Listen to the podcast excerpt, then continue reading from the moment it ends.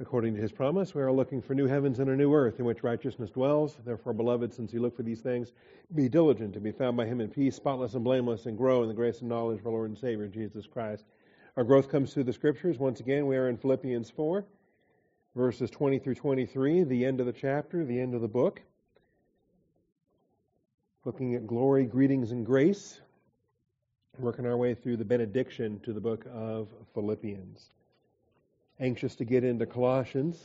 Pretty neat. I uh, had lunch with Pastor Cliff yesterday, and so uh, we were catching up with one another and the different things. And he's on the verge of starting a new series in the book of Romans, and so he's uh, he's really eager to to get into that. And of course, I'm getting ready to start Colossians, and you just get uh, chomping at the bit, ready to ready to tackle something new, and that's that was pretty neat. So anyway, he says hi. By the way, I do bring greetings from Lost Pines Bible Church and the the saints there uh, with Pastor Cliff. All right, Philippians chapter 4. To our God and Father be the glory forever and ever. Amen. That's Philippians 4.20. And uh, we're dealing with these issues on glory and how do we glorify the Father. And uh, is forever really forever? So tonight we're going to take this evening to study forever. And I, I expect I can teach forever in about 60 minutes. So we'll, uh, we'll see how that goes. Before we get started, let's take a moment for silent prayer and ask our Father's blessing on our time in the truth. Shall we pray?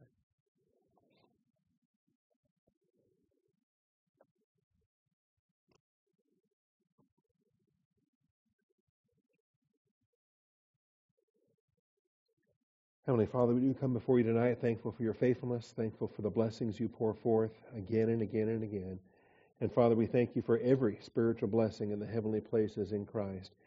Um, the position that we have as church age believer priests is, is just so powerful, Father. And I thank you that it's centered in your glory, that uh, we are going to be glorifying you with our uh, husband, with the Lord and Savior Jesus Christ. And I thank you for opening our eyes to these beautiful truths that we can start making the application even now. We're not waiting for heaven, for heaven in order to begin our eternal glorification. We're glorifying you today, each and every day. And we thank you for this uh, privilege and this blessing. In Jesus Christ's name we pray. Amen. All right, we do want to take a few minutes though for Q and A. We uh, have grown accustomed to. The microphone is ready to go, and I believe Doug said he had a question. We can give that the lead-off question, or if someone wants to go before Doug, you can arm wrestle for it. How about that?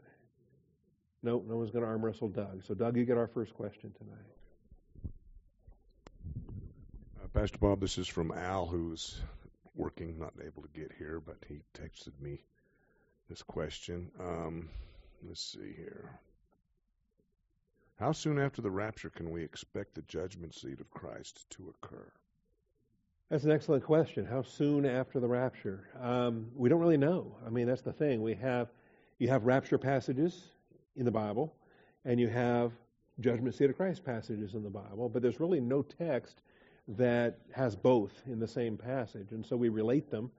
Uh, with I think it should be shortly thereafter. I can't imagine there'll be a lot of business to take care of prior to that. So I've always envisioned it as, you know, uh, we're caught up to meet the Lord in the air, and He takes us back to heaven, and before we actually get shown around at different places, I think first order of business is going to be the judgment seat and and that's the pattern too in in the wilderness judgment of Israel and in the sheep and goat judgment.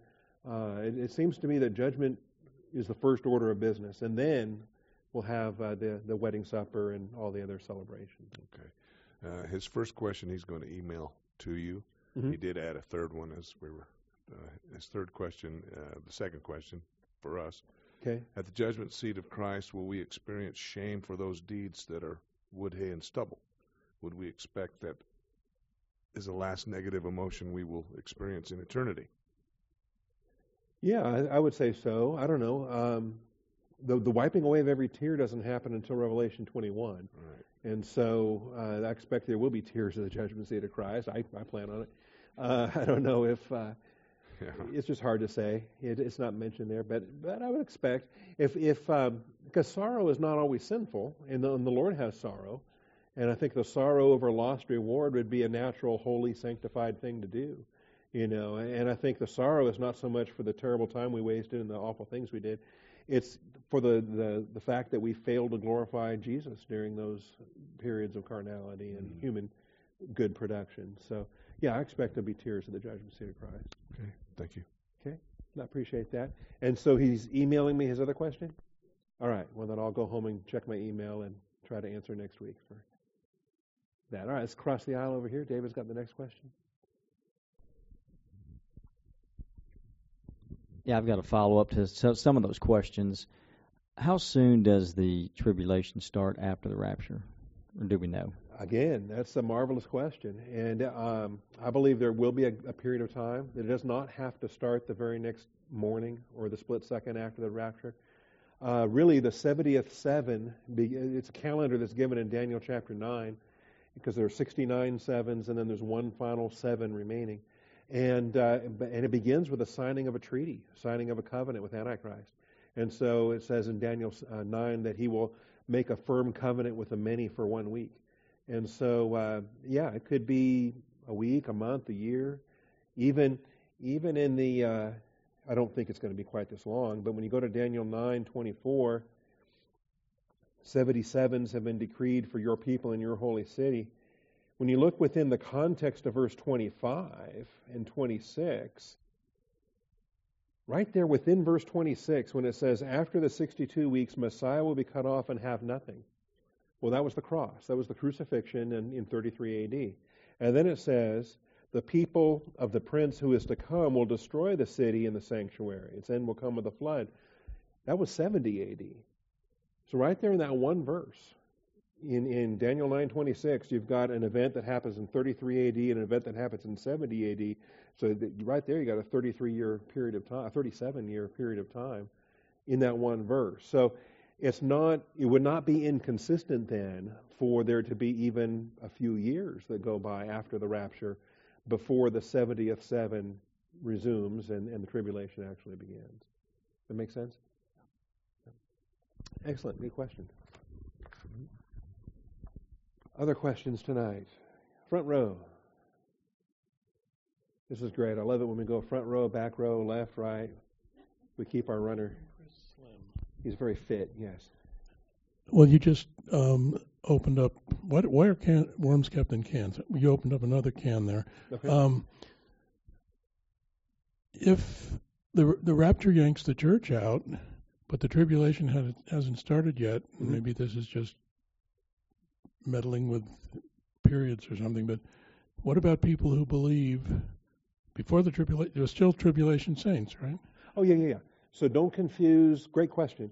Um, just because this calendar of sevens is is on hold and doesn't resume until until that treaty is signed, uh, that does not change the stewardship. So the dispensation of the church ends at the rapture, and then that split second later, it, it is Israel's stewardship again. It, it reverts back to the dispensation of Israel. So.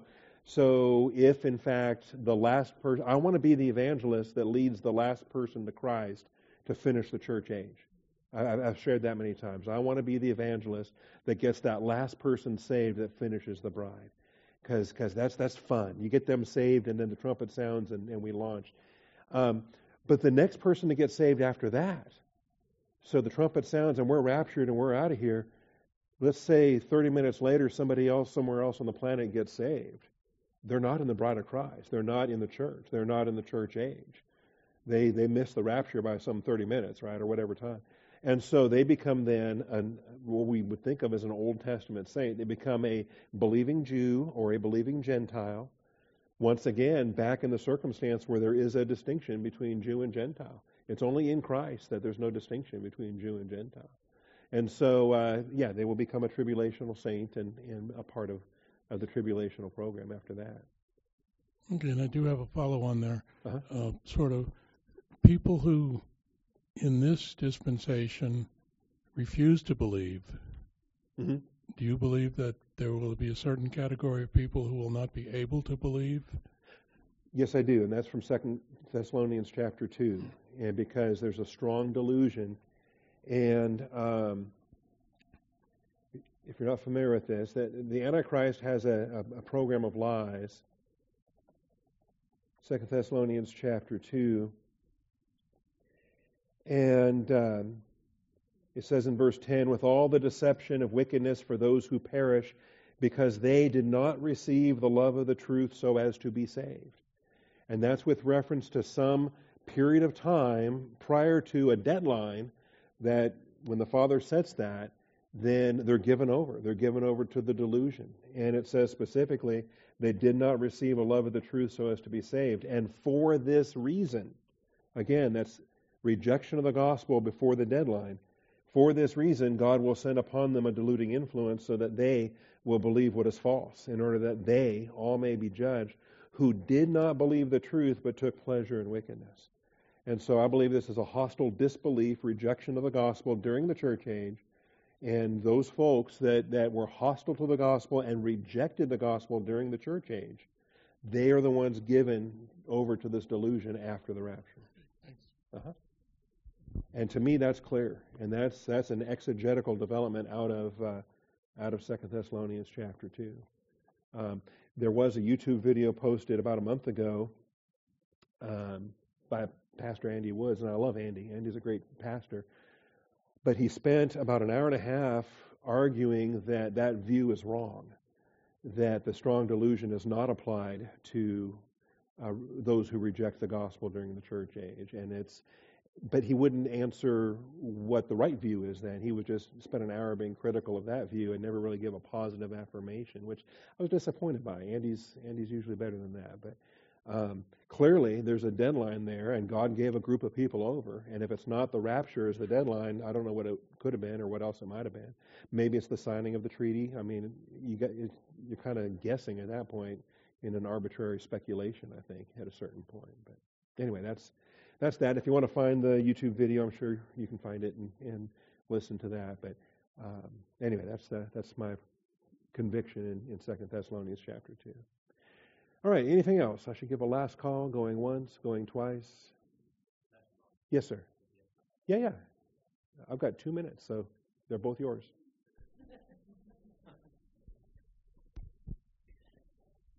Okay, so um, talking again, kind of going back to wood, hay, straw, and precious stones, and all all the rest.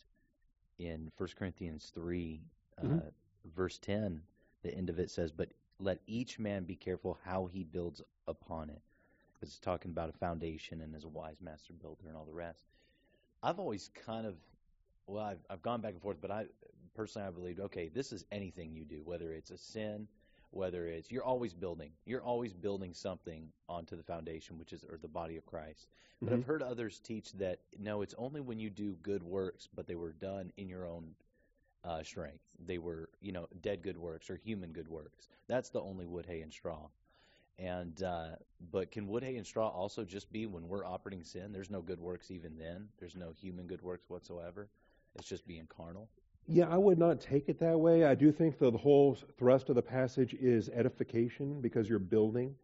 Although it does start with a farming metaphor or gardening metaphor, uh, and, and then it goes to the building metaphor after that. right But when you're talking about gold, silver, precious stones, those are building materials.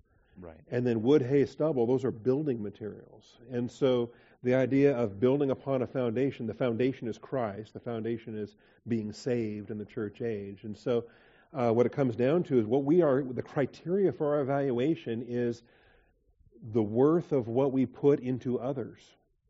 And so that's what gets viewed. And so gold, silver, and precious stones means that we are giving our best. We are giving everything. We are putting, we're not holding back.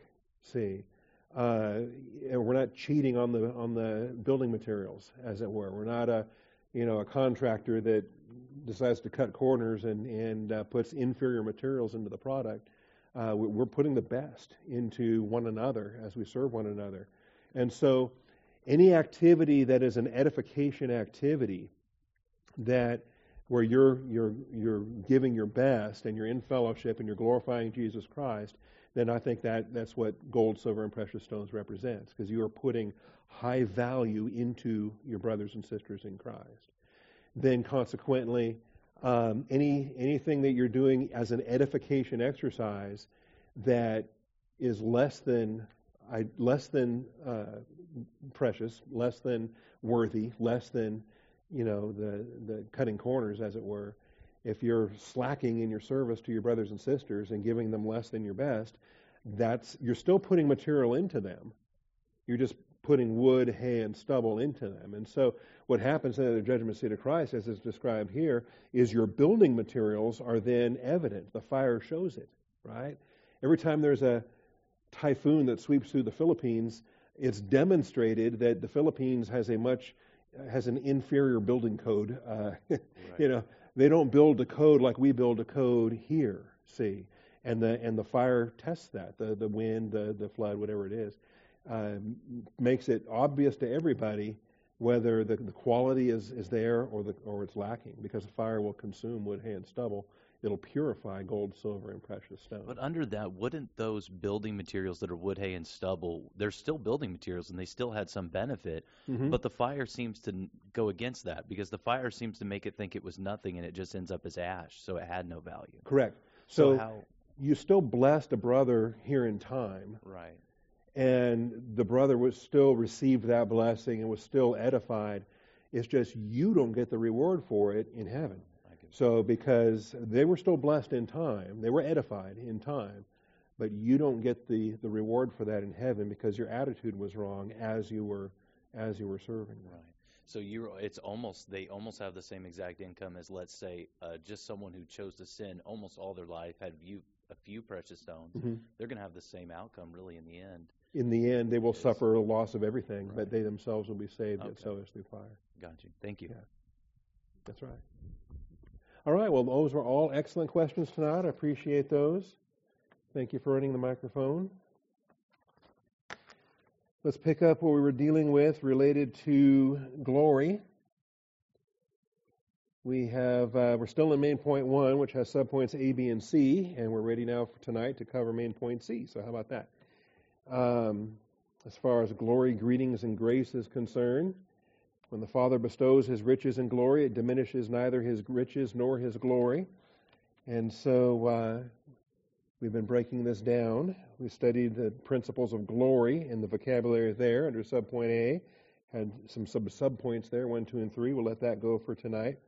But the idea of glory and glorification, remember, it is influencing someone's opinion about the Lord. That you have a high regard for, for the Lord. And so the, when you glorify, what you're doing is you are influencing somebody else's estimation. You want to increase somebody else's estimation of God. And so when you the things you do to increase somebody else's estimation of God, that's glorification. Because you already have a high estimation of God, and you're demonstrating that with your words, with your deeds, with your thoughts, with everything that you do, and you and that rubs off. It's going to influence your brother and your sister and your family members that you are communicating that high regard so you influence them to increase their regard for God.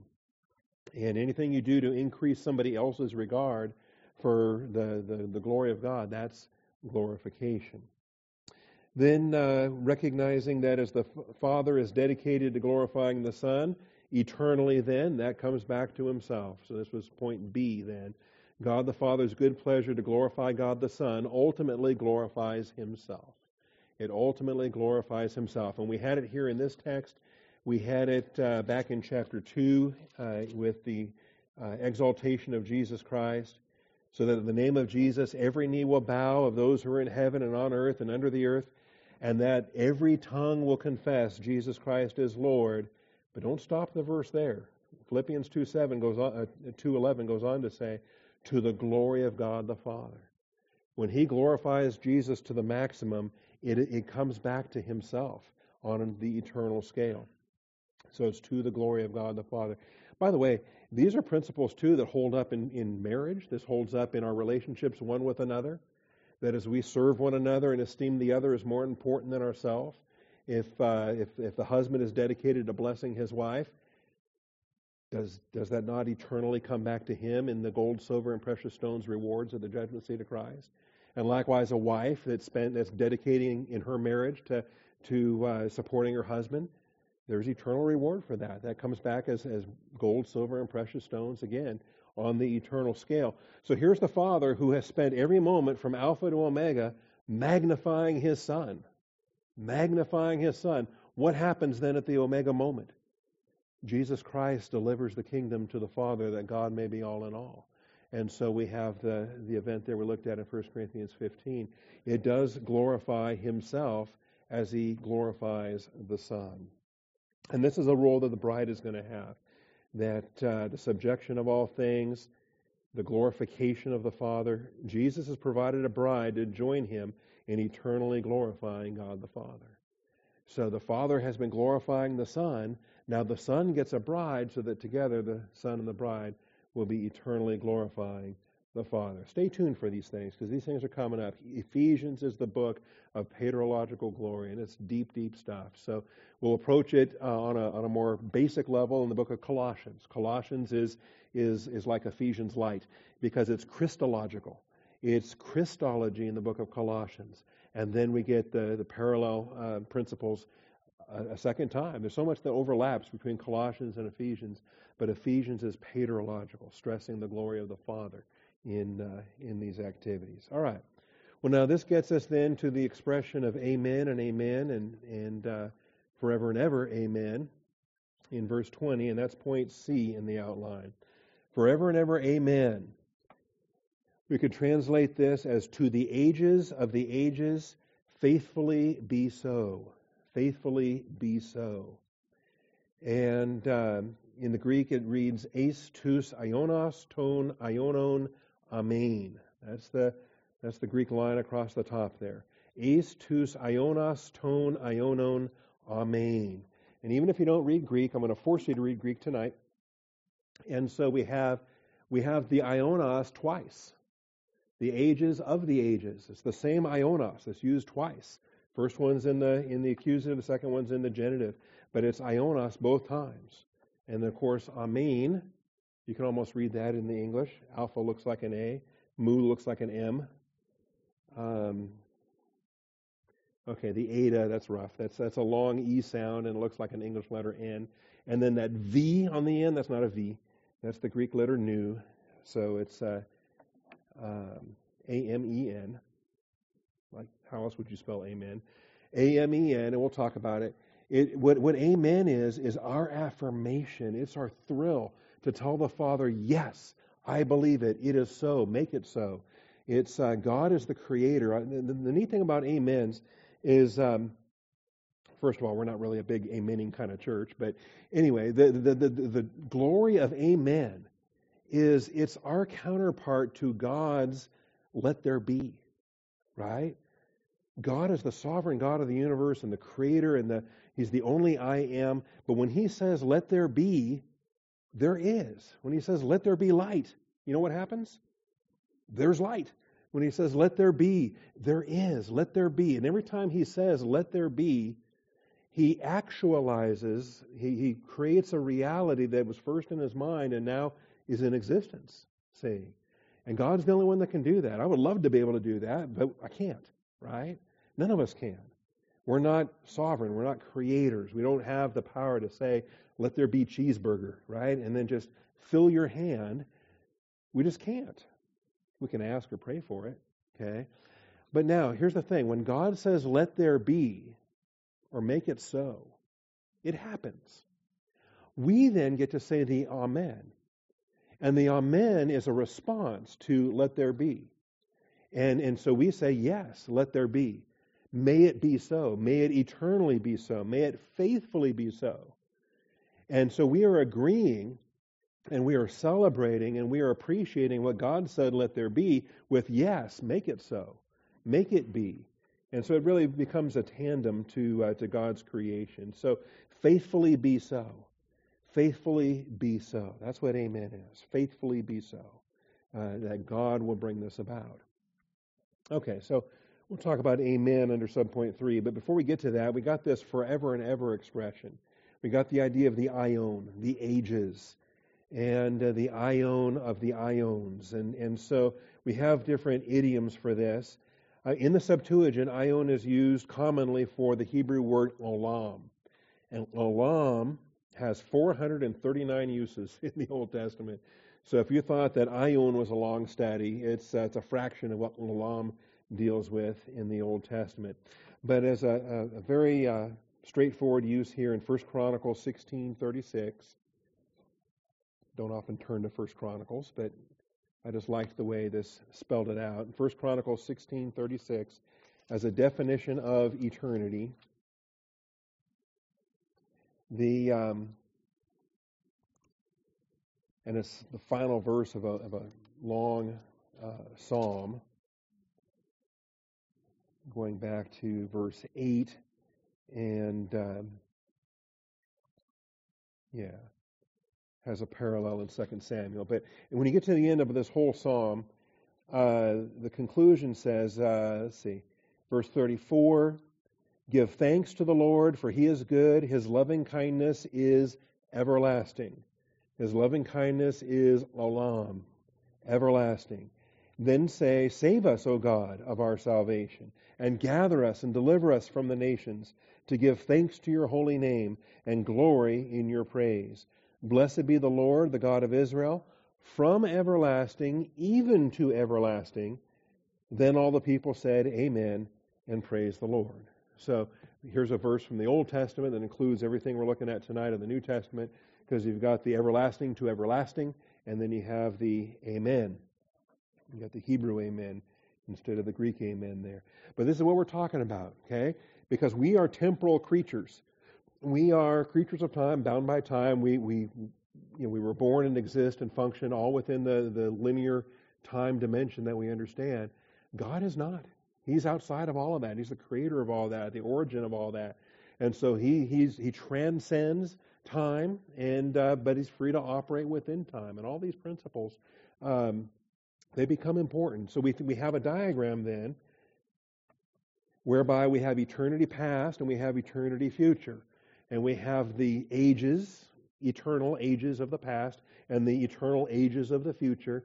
Uh, and this is what we envision. It's kind of hard for us because being time creatures that we are, uh, concepts like infinity, concepts like forever, um, it requires our imagination just to just to discuss it, right? Because there's nothing in our experience that, that is analogous to forever. See, so there's eternity past, there's eternity future. There's uh, from me olam to olam in the Hebrew uh, is the is the concept there. Same thing in the Greek the ionos, the ages of the ages past, the ages of the ages future. Really, what happens when you cross prior to the alpha moment and after the omega moment. That's what we're talking about. Once we leave the dimensions of time. All right. Now, with respect to other usages, okay, we, we want to be honest, intellectually honest, to recognize that these terms while they are regularly used to speak of eternity and while they're regularly used to speak of forever, they also, on an idiom basis, they also can speak of a long period of time that's not forever. Okay? And we do the same thing with English idioms. We talk about things that just seem to last forever. You know, and, and we use the word forever in a in an idiom where it's not literally forever, but it just seems like it. Okay? It's a very, very long time. All right? And so we think of that as forever. And we, we even use the word in, in, in a way like that. So the Bible does the same thing. So we can talk about the past ages, and we can talk about, you know, the, the coming age. And it was very common for, in Jewish thought, to, to talk about the present age as the here and now, and then the age to come, both in the present age and in the age to come. And that was a very Jewish approach that recognized that the present age is, is the fall. The present age is a fallen race and a fallen world and fallen uh, horrible circumstance. The age to come is going to be the better one because that's the one when Messiah is here and sin is dealt with and and um, the lion will lie down with the lamb and we've got peace on earth and all that good stuff. So we have the present age and we have the age to come. And that's more of a, of a simple uh, approach to it, but it's the same vocabulary. That's what I'm trying to say the same vocabulary. And so you may do some reading whereby um, I think scholars that get too smart for their britches, they, they try to quibble in some of the terms. And for example, because we receive eternal life, we receive Zoe Aionios, eternal life. And then you get some folks that, well, you know, eternal doesn't always mean eternal. It could just mean a really, really long time. And that's where you know, you just got to stop and say, wait a minute, okay? because they're trying to build a case based on etymology and usage, failing to see that those contexts are clearly eternal context. You will never die means you will never die. And when that's put in parallel with live forever, then we're okay with aionios being eternal, being forever, because you will never die. It's, it's paralleled with never, right? And so, anyway, we'll, we'll discuss some of those things, I think, as we work our way through these passages, and hopefully it'll make sense to us. All right. So, ice, tus, ionos, ton, ionon. This is the fullest expression. This is to the ages of the ages, which is a way of just saying the infinite ages, the ages without end, world without end, amen, right? It's to the ages of the ages that just never stops. See? And so it's the fullest expression of infinity the fullest expression of infinity. Ace, tus, ionos, ton, ionon is the fullest expression. And here's the places where you're going to find it. In uh, a lot of them are Pauline. Galatians 1:5, Philippians 4:20, our passage tonight. 1 Timothy 1:17, 2 Timothy 4:18, Hebrews, I don't think that's Pauline, but it's Hebrews 13:21, 1 Peter 4:11, and then 12 times in Revelation a dozen times in Revelation. This was the Apostle John's favorite expression, not his only expression, but his favorite expression for eternal or eternity in the idea of eternity future. And so, uh, because it's doubled, because it's doubled like this, um, translators like to double the, the English rendering, and that's how we end up with just forever and ever. Okay? As if somehow you can have two infinities side by side or something, right? So forever is still infinite. If, if, we, if we crossed off that tone ionon and just left it with ace tus ionos unto the ages, that itself is an, is an idiom that speaks of, of eternity. You don't need the ages of the ages, or you don't need that forever and ever. It's still eternal, whichever way you want to phrase it. So, Let's uh, survey these and, and ask ourselves is this just talking about a finite period of time? You know, and, and I think in English, what we do historically, we can talk about different ages, you know, the Stone Age. How long ago was the Stone Age? A long time ago. Okay, but it wasn't eternal. And uh, and how long did it last? Well, I don't know, a long time. But it wasn't eternal. It ended, and then we had the the Bronze Age and the Iron Age and whatever, you know. We had the age of sail and the age of steam and different things. All right. So that, those are usages of ages that are not eternal. Uh, even in literature, we have the Elizabethan age, okay, or the Victorian age and things like that. So when we talk about ages and eras and expressions like that, um, sometimes it's just really, really long, but not eternal. And then sometimes it is eternal. And we know by context if that's what we're looking at. So in Galatians 1 5, Galatians, Ephesians, Philippians, Colossians, right?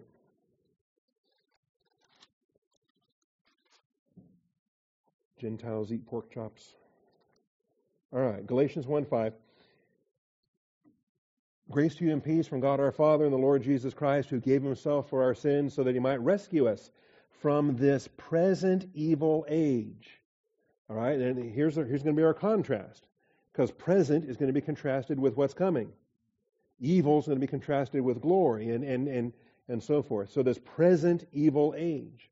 It's present, it's here and now, but it's not eternal. That he might deliver us from this present evil age according to the will of God and of our God and Father, to whom be the glory forevermore. Amen. To whom be the glory. And, and what do we think in context? Is this just for a really, really long time but not quite eternal? Or is this eternal? Why would his glory stop? Why would his glory ever stop? So the natural context for this would be on an eternal basis. To whom be the glory, eis tus ton ionon, to the ages of the ages. It's just simply brought across as forevermore. Now, to the ages of the ages, amen. Make it so make it be eternally so. That's a state of being, is the Amen statement. God says, let it be, and we say, yes, let it be. Uh, Philippians 4.20, of course, that's our text tonight. 1 Timothy 1.17. 1 Timothy 1.17. Here's Paul to his protege.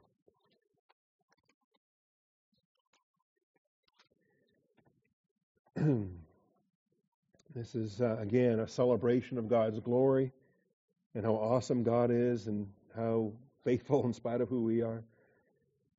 So, um, verse 15 says, It is a trustworthy statement deserving full acceptance. It is a trustworthy statement. That's the faithfulness of God and His statement that we can say amen to, that it's faithfully so, because He's faithful. The one saying it is faithful.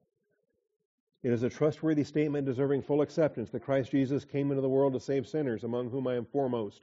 Yet for this reason I found mercy, so that in me as the foremost, Jesus Christ might demonstrate his perfect patience as an example for those who would believe in him for what kind of life? Really, really, really long life that's finite that eventually ends sometime? No. Eternal life. Aionios Zoe, eternal life. Now, to the King eternal. And just in case you think eternal could be a really, really long time but not infinite, the next word says immortal.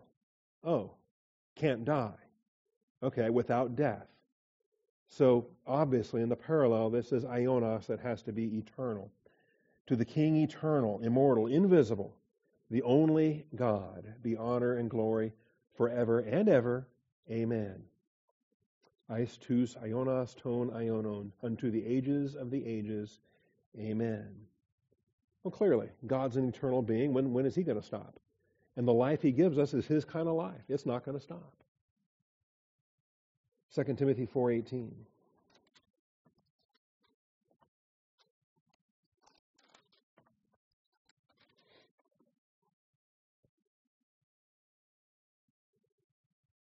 And uh, everybody's abandoning him. By this point, Demas, having loved this present world, has deserted me and gone to Thessalonica. Crescens has gone to Galatia. Titus has gone to Dalmatia. Only Luke is with me.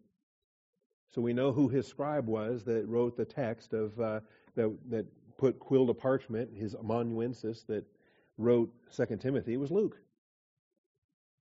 Only Luke is with me. And of course, he wants him to pick up Mark and Tychicus. There's all other names that are mentioned here. He says, At my first offense, verse 16, at my first offense, no one supported me, but all deserted me. May it not be counted against them. This is his moment, like Jesus and like Stephen, to say, Father, forgive them. They know not what they do. May it not be counted against them. But the Lord stood with me and strengthened me, so that through me the proclamation might be fully accomplished, and that all the Gentiles might hear, and I was rescued out of the lion's mouth. On at least two occasions, I think more, he was thrown to the beasts and uh, survived. The Lord will rescue me from every evil deed and will bring me, bring me safely to his heavenly kingdom. To him be the glory, eis tus ionos ton ionon, forever and ever, unto the ages of the ages. Amen. A lot of amens that come with this idiom. Is this just a long period of time? Of course not. It's an infinite period of time. It's beyond space and time. It's with God in the heavenly places forever. Hebrews 13:21.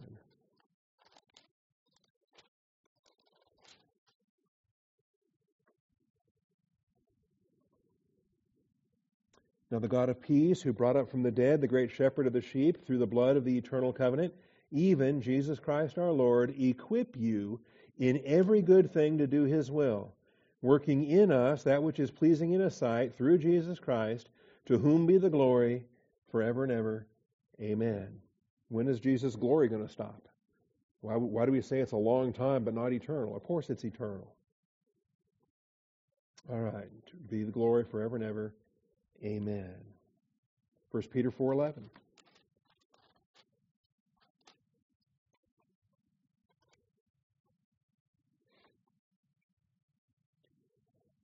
Uh, verse 10 says, As each one has received a special gift, employed in serving one another as good stewards of the manifold grace of God. Whoever speaks is to do so as one who is speaking the utterances of God. Whoever serves is to do so as one who is serving by the strength which God supplies. And so this is Peter's development of spiritual gifts. It's much more simple than Paul's development. You know, we can get 11 different spiritual gifts in the church age. Peter just breaks it down into two camps. He says you've got speakers and you've got servers. And uh, in those two broad categories, of communication gifts and serving gifts. Uh, they're, they're, we're both uh, operating for the glory of Jesus Christ. And then it says, so that in all things God may be glorified through Jesus Christ, to whom belongs the glory and dominion forever and ever. Amen. So this is not only eternal glory, but glory and dominion, both combined with the eis tous ionos ton ionon expression that we have in Philippians 4.20. To the ages of the ages, amen. Make it so. Let it be. Let it be. Faithfully be so. Faithfully be so. That's the amen expression. Faithfully be so. All right. Um, a dozen times in Revelation, like I say, it's the most popular expression throughout Revelation for eternity. There are others that uh, other ways to express forever. It is curious to me, though. Like I said, we're temporal creatures, and we have to imagine. We have to use our imagination to try to conceptualize infinity. Uh, and yet, why do we do that? Why do even unbelievers do that? You know, I believe it's because God has set eternity in our heart. Scripture says that. That we're created in His image. And as since we're image bearers, since the human realm are image bearers, uh, that idea of eternity set in our hearts, I think that's powerful. And even an unbeliever has a, a concept of forever. Even an unbeliever is going to live forever in the lake of fire. Okay, the soul doesn't die. And so it's curious um, why uh, those who hate God and deny that He exists still have a, a, compelling drive to try to replace Him with something else that's eternal. Like the universe has been around forever and ever, or other things are eternal. And uh, no, God's eternal. Let's start with that. Oh no, I don't believe in God. Yeah, yeah, you do. You just hate Him.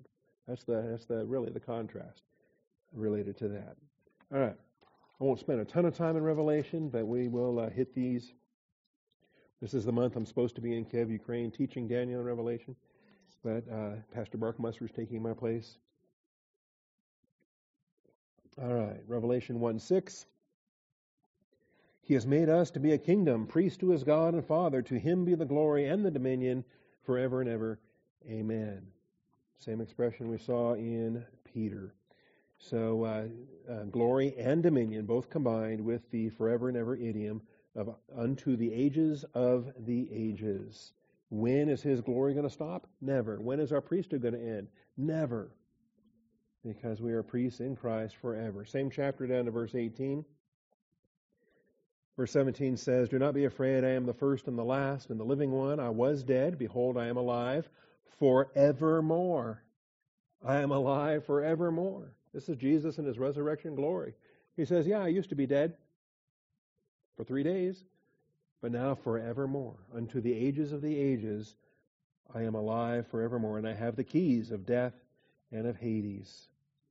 I love that. All right, chapter 4, verses 9 and 10.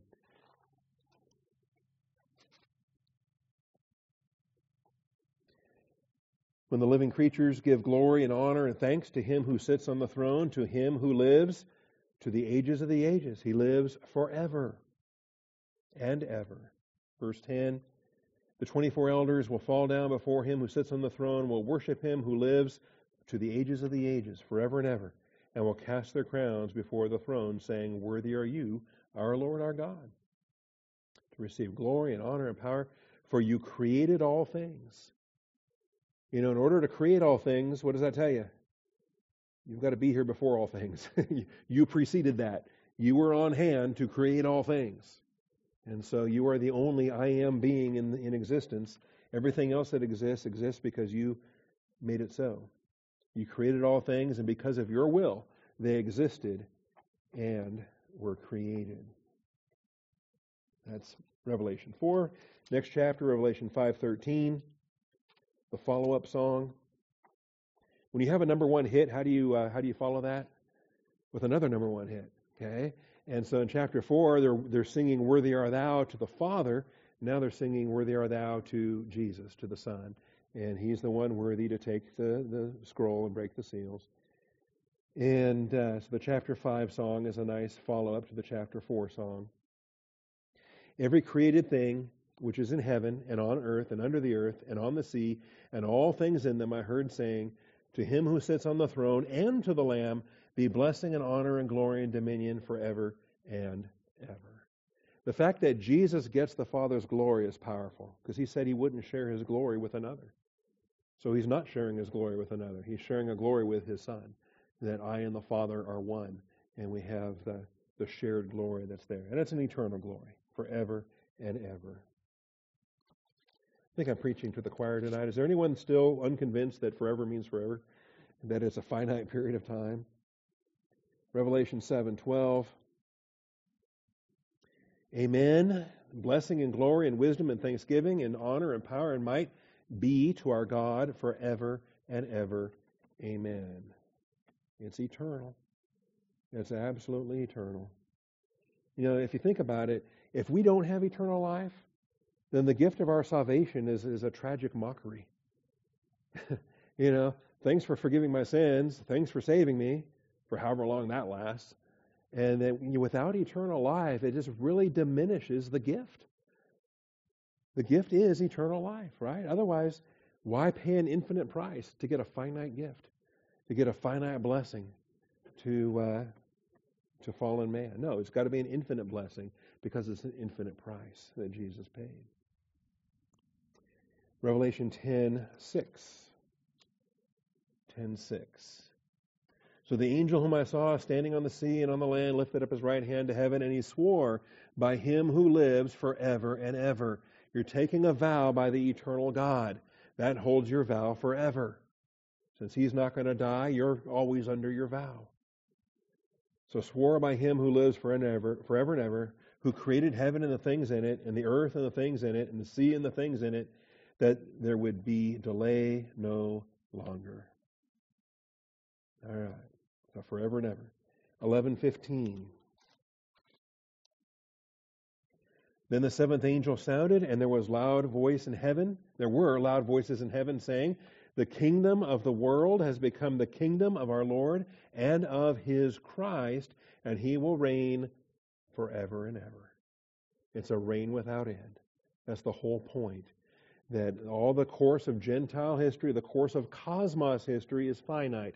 Cosmos history had a beginning, and it has had fall after fall after fall after fall. Babylonians, Persians, Greeks, Romans. When that stone comes from heaven and it smashes and it fills the whole earth, it is a kingdom without end. Amen. Forever and ever. And that's what we see here. Reigns forever and ever. So that's 11:15, 15:7.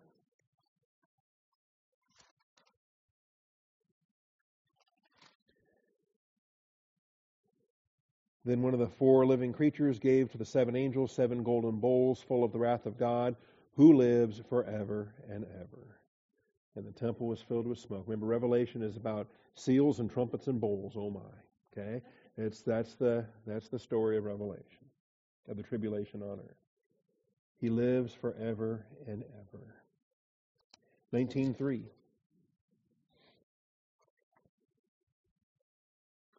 So here's Hallelujah.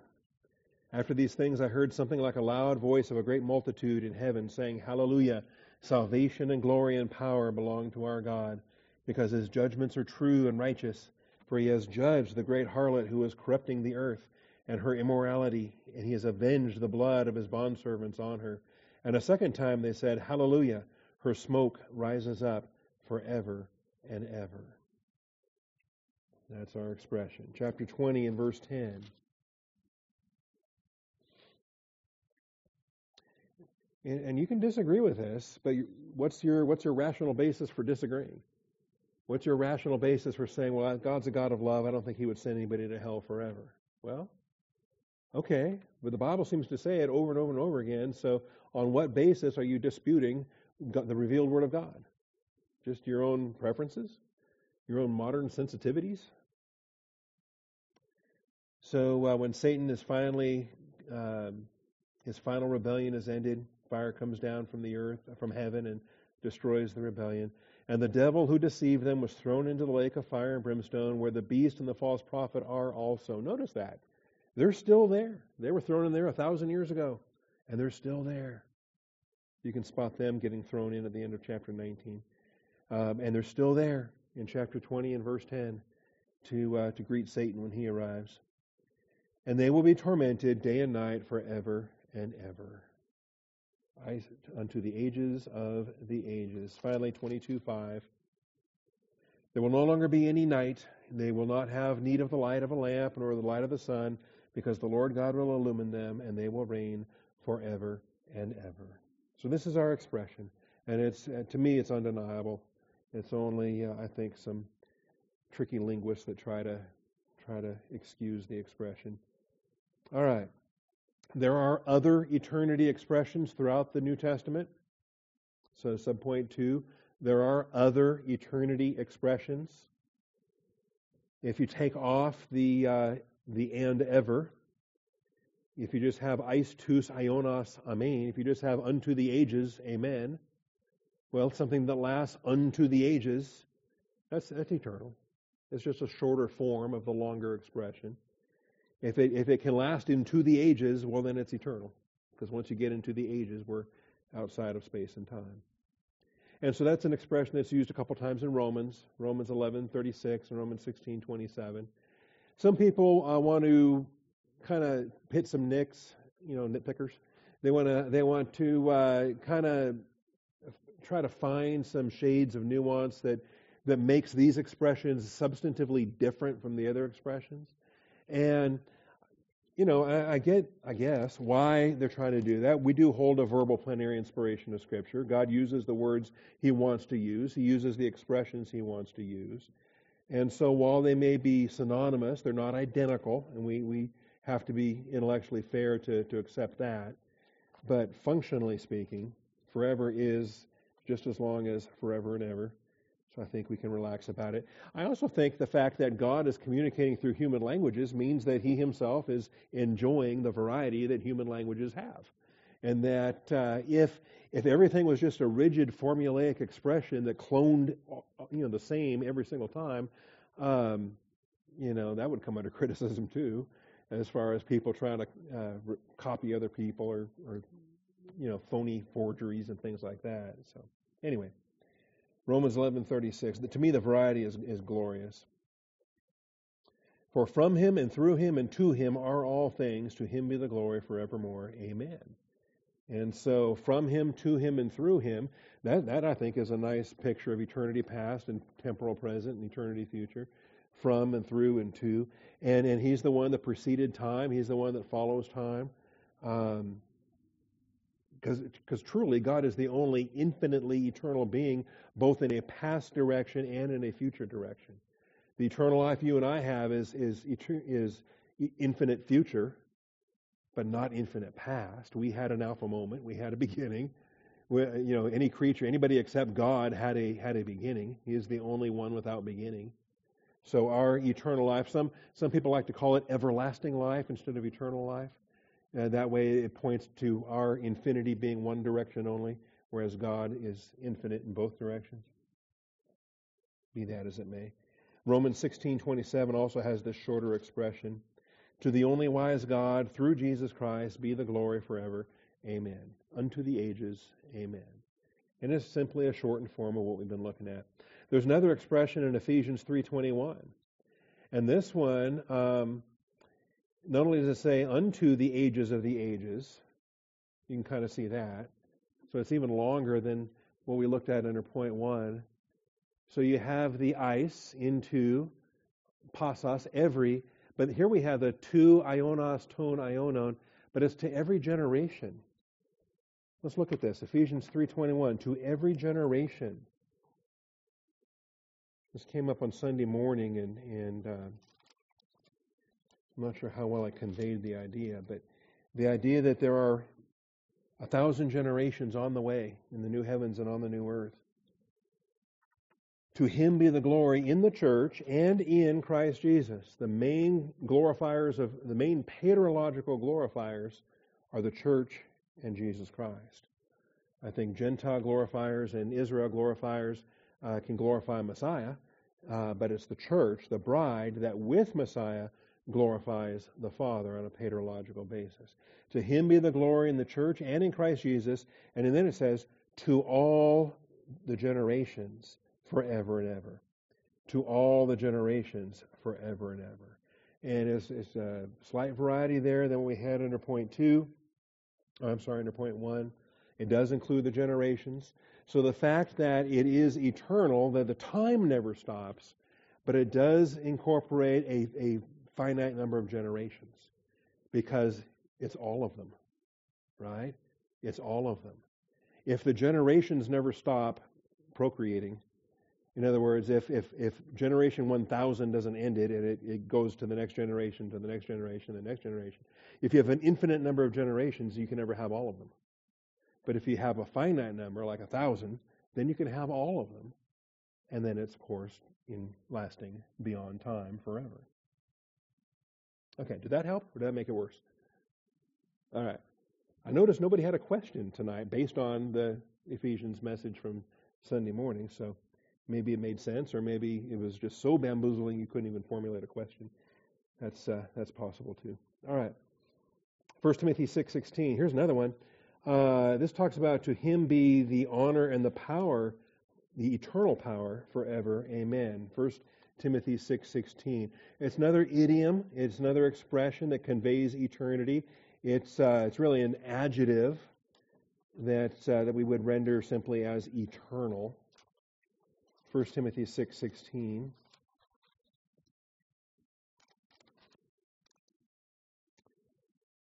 so uh, here is uh, our sovereign God, and and uh, He who is blessed and only sovereign, the King of Kings and Lord of Lords, who alone possesses immortality and dwells in unapproachable light, who no man has seen or can see. To Him be the honor and eternal dominion. Amen. So it says, To him let there be, let there be honor and eternal dominion. Amen. And so there's eternal, aionion. the same aionion we have with our Zoe. When we get aionion Zoe, we get eternal life. It's eternal dominion for the immortal God who alone possesses immortality.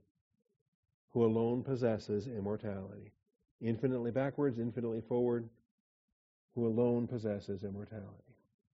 All right. Then uh, 2 Peter 3:18. Both now and to the day of the age. 2 Peter 3:18. This one's interesting.